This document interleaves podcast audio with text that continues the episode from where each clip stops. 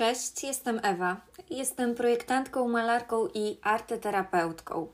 Używam sztuki do redukcji stresu i twórczego rozwoju wewnętrznego.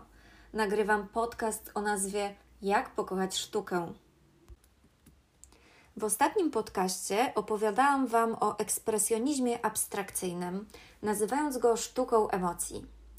Dziś poniekąd będę kontynuowała temat, ale z perspektywy bardziej arteterapeutycznej, ponieważ skupię się właśnie na emocjach.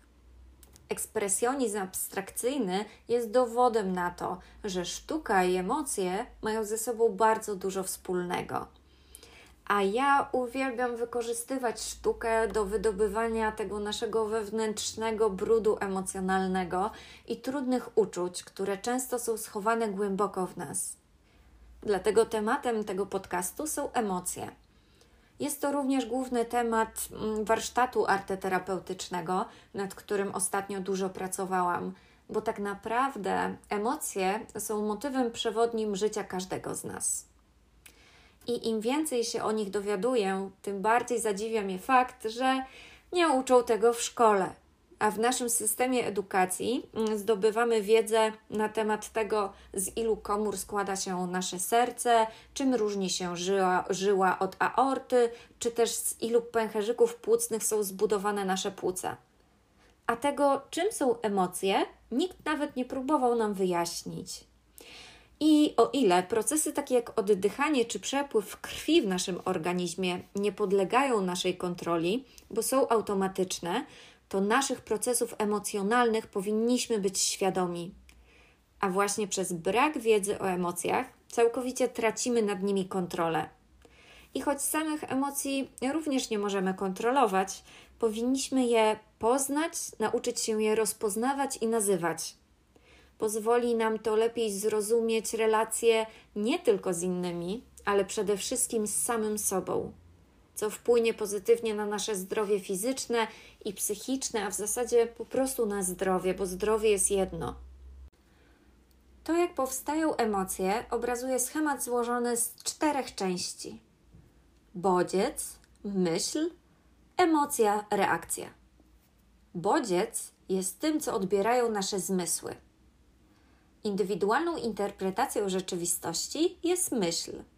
Każda myśl generuje emocje a ona fizyczną reakcję naszego organizmu. Bodziec, myśl, emocja, reakcja. Ważnym jest poznanie tej kolejności, ponieważ, jak to mówił mój terapeuta, pracujemy nad myślami, a emocje same się naprawią. Dlatego, że emocji nie jesteśmy w stanie kontrolować. A dowodem na to jest chociażby wariograf, czyli wykrywacz kłamstw. Usłyszałam też kiedyś takie mądre zdanie, iż emocje są jak ogień. Przykrywasz je, po czym okazuje się, że dokładasz do ognia i płomień staje się większy. Na pewno kiedyś powstrzymywaliście emocje smutku i nie pozwoliliście sobie na łzy, po czym wybuchliście płaczem nie do opanowania. Lub też w niestosownej sytuacji próbowaliście stłumić śmiech, po czym wybuchliście nim i nie byliście w stanie się uspokoić nie bez powodu mówi się wybuchnąć płaczem, wybuchnąć śmiechem lub po prostu nie wytrzymać i wybuchnąć. Emocje naprawdę potrafią eksplodować, ale odpowiednio szybkie zauważenie ich, zrozumienie i zaakceptowanie pozwoli Wam uniknąć sprzątania po tych emocjonalnych wybuchach. Bo tłumiony strach może przerodzić się w panikę, złość, wściekłość, a smutek w depresję, a one już uniemożliwiają nam świadome działanie. Emocja jest energią. W psychologii mamy takie pojęcia jak eksplozja i implozja. Jeśli wyrzucisz z siebie, rozładujesz emocje, dochodzi wówczas do eksplozji. Gdy starasz się kontrolować emocje, niezależnie czy jesteś tego świadomy, czy nie, dojdzie do implozji, czyli wybuchu wewnątrz ciebie.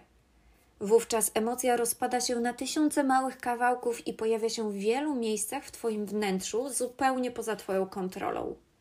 Jeśli będzie to na przykład strach, w ten sposób pojawi się on również w obszarach, w których do tej pory panował spokój.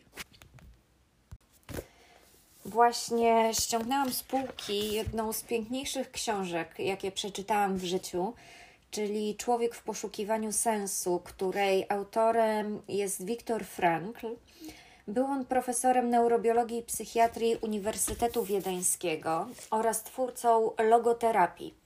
Logoterapii, czyli takiego podejścia, takiego nurtu humanistycznego w psychologii, który zakłada, iż główną cechą człowieka jako jednostki jest jego wolność wyboru. W czasie II wojny światowej Viktor Frankl przez trzy lata był więźniem obozów koncentracyjnych. E, I te doświadczenia opisuje w tej mającej nieco ponad 200 stron książce, ale te skrajne doświadczenia były przede wszystkim podłożem do sformułowania przez niego tezy, iż pomiędzy bodźcem a reakcją leży nasza wolność wyboru, czyli główna cecha człowieczeństwa. Powróćmy więc do naszego schematu mm, powstawania emocji. Bodziec, myśl, emocja, reakcja. I nałóżmy na to słowa Wiktora Frankla, iż pomiędzy bodźcem a reakcją leży nasza wolność wyboru. Gdzie więc dokładnie ona jest? Pomiędzy bodźcem a reakcją znajduje się myśl i emocja. Wiemy już, że emocji nie możemy kontrolować. Zatem pozostaje myśl, i to właśnie w myśli leży nasza wolność wyboru, czyli najważniejsza cecha naszego człowieczeństwa. Z myślami, podobnie jak z emocjami, też nie jest tak łatwo, ponieważ większość z nich generowana jest przez nasz umysł automatycznie. Pewnie doświadczyliście kiedyś takiego uczucia natłoku myśli, gonitwy myśli, nad którymi nie byliście w stanie zapanować. Stąd też mówi się, iż muszę zająć czymś myśli, bo właśnie podjęcie jakiegoś działania pozwala nam wyciszyć się, uspokoić myśli, przejąć nad nimi kontrolę, po to, aby rozpocząć świadome myślenie. I właśnie do tego wykorzystuję arteterapię, do takiego zajęcia myśli, po to, aby uwolnić emocje i odsłonić nasze najważniejsze refleksje, które powiedzą nam, co tak naprawdę czujemy. Tym samym redukujemy stres, a samo malowanie pobudza mm, kreatywne obszary w naszym mózgu. Jak dokładnie poprzez kontakt ze sztuką możemy zrozumieć um, i oswoić nasze emocje? Doświadczając jakiejś aktywności, wzmacniamy część mózgu, która za nią odpowiada. Dlatego chociażby studenci medycyny są w stanie zdać egzamin z encyklopedii leków, ponieważ nieustannie trenują swoją pamięć. Tym samym, gdy stale jesteśmy zdenerwowani i zestresowani, trenujemy obszar w naszym mózgu odpowiedzialny za te emocje i stajemy się mistrzami w byciu kłębkiem nerwów nie do rozplątania. A kolejnego dnia dużo łatwiej jest nam znowu wejść w ten stan, niż poczuć spokój i harmonię. Dlatego tak ważnym jest, jakie emocje pielęgnujemy w sobie na co dzień. I właśnie arteterapia poprzez kontakt z pięknem pomaga nam w pielęgnowaniu tych wzmacniających i rozwijających nas, nas emocji. Chociaż paradoksalnie najczęściej w kontakcie ze sztuką wypływają z nas te trudne i nieprzepracowane uczucia i emocje. Bo na każdego dzieło sztuki oddziaływuje w różny sposób. I to jest dla mnie najwspanialszy aspekt arteterapii, ponieważ kontakt z nią prowadzi nas do samopoznania i lepszego zrozumienia siebie wyłaniając tym samym naszą indywidualność, która w dzisiejszym świecie jest tak masowo pomijana. Studiując na Uniwersytecie Medycznym, miałam zajęcia z muzykoterapii. I w trakcie jednego wykładu został nam puszczony utwór muzyki klasycznej, po którym dyskutowaliśmy na temat tego, jak wpłynął on na każdego z nas. Dla mnie trudnym było wysłuchanie go do końca, ponieważ według mnie był to zbitek takich patetycznych, religijnych dźwięków z taką nutą pogrzebową w tle. Dlatego tym bardziej zadziwiło mnie, gdy odezwała się pierwsza moja koleżanka, mówiąc o tym, iż wysłuchanie tego utworu było dla niej całkowitą przyjemnością, ponieważ czuła się taka bardzo duchowo bezpieczna i taka uskrzydlona tym utworem.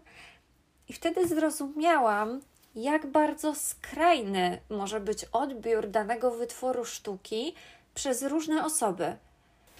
I dokładnie pamiętam ten moment, dlatego że to chyba właśnie wtedy zrodziło się takie moje wewnętrzne zafascynowanie arteterapią i stwierdziłam, że to jest sposób, w który chcę patrzeć na świat, dostrzegając indywidualność i niepowtarzalną historię w każdym człowieku. I choć wiem, że brzmi to patetycznie, to zdecydowanie wolę to spojrzenie na świat niż traktowanie ludzi jako jedną masę o tych samych potrzebach. Dlatego mówię, że dla każdego arteterapia jest jego własną podróżą i nie ma tu gotowego scenariusza, bo sami nigdy nie wiemy, jak zareagujemy, dopóki nie staniemy w twarzą w twarz z nowym doświadczeniem lub w przypadku arteterapii z twórczością. Wiem, momentami przed chwilą było bardzo podniośle i poetycko, dlatego teraz wrócę do naukowego tonu i przypomnę Wam, jak mózg każdego z nas potwierdza, że jesteśmy indywidualni i niepowtarzalni. Odwołam się do fragmentu książki Blaski i cienie pracy mózgu. W chwili, gdy oceniamy obraz jako piękny, następuje podwyższenie aktywności w korze oczodołowo-czołowej, która jest częścią nagrody w mózgu. Ów wzrost aktywności nie dotyczy jakiejś jednej kategorii obrazów. Pejzaże, które są uznawane za piękne, aktywizują ten obszar w równym stopniu jak oceniane tak samo portrety, martwe natury lub abstrakcje. Elementem wspólnym jest uznanie tego obrazu za piękny. Powracam w moim podcaście do tego cytatu, ponieważ ukazuje on właśnie całą magię i niesamowity wymiar sztuki i arteterapii. Gdy patrzysz na wybrany przez ciebie najpiękniejszy obraz, pobudzasz w swoim mózgu korę oczodołowo-czołową, aktywujesz układ nagrody i inicjujesz wyrzut dopaminy. A dopamina, jak już opowiadałam, jest jednym z najważniejszych neuroprzekaźników, odpowiedzialnych za wiele funkcji umysłowych, w tym najważniejszą, czyli odczuwanie przyjemności. Wniosek z tego jest prosty: piękno dostarcza nam przyjemności. Natomiast pamiętajmy, że tajemnicą jest to, iż dla każdego z nas piękno jest czymś innym. Dlatego tak ważnym jest postawienie sobie pytania, czym piękno jest dla mnie bo to, że ktoś się zachwyca jakimś obrazem, wcale nie oznacza, że aktywuje on Twój układ dopaminowy. Dlatego poszukujmy piękna, poszukujmy tego, co jest piękne dla nas. I na tym właśnie mm, polega sens arteterapii, ponieważ e, wpływając na nasze samopoczucie, pozwala nam lepiej poznać nas samych i zrozumieć tą naszą indywidualność. Spróbuj wybrać obraz, który dziś uznajesz za piękny. Możesz odszukać go w albumie malarskim lub po prostu znaleźć w internecie. Możesz też wykorzystać swoją twórczość lub twórczość swoich dzieci. Mając go przed sobą, zastanów się, jakie emocje on w tobie wywołuje. Jakie emocje odczuwasz względem niego, ale również i względem samego siebie. Rozróżniamy osiem głównych emocji. Są nimi strach, złość, smutek, radość, wstręt i zaskoczenie. Ale pamiętaj, że najczęściej odczuwamy mieszankę emocji podstawowych z emocjami złożonymi. Czyli patrząc na wybrane przez Ciebie dzieło sztuki, możesz odczuwać strach, pod którym kryje się zaskoczenie, niepewność, słabość, lęk, panika, bojaźliwość, zdenerwowanie, nieufność, zawiść, ostrożność, niepokój, przerażenie czy też powściągliwość. A to, że odczuwasz radość, może dokładnie oznaczać, że odczuwasz również miłość, spokój, empatię, podziw, czułość, wdzięczność, zaufanie, pewność siebie, bezpieczeństwo, życzliwość, szacunek lub ulgę. Gdy ten obraz cię zachwyca, zastanów się, czy jest to bardziej euforia, entuzjazm, pragnienie, przyjemność, odwaga, ciekawość, porozumienie, optymizm, nadzieja, ufność, lekkość, serdeczność czy też czułość.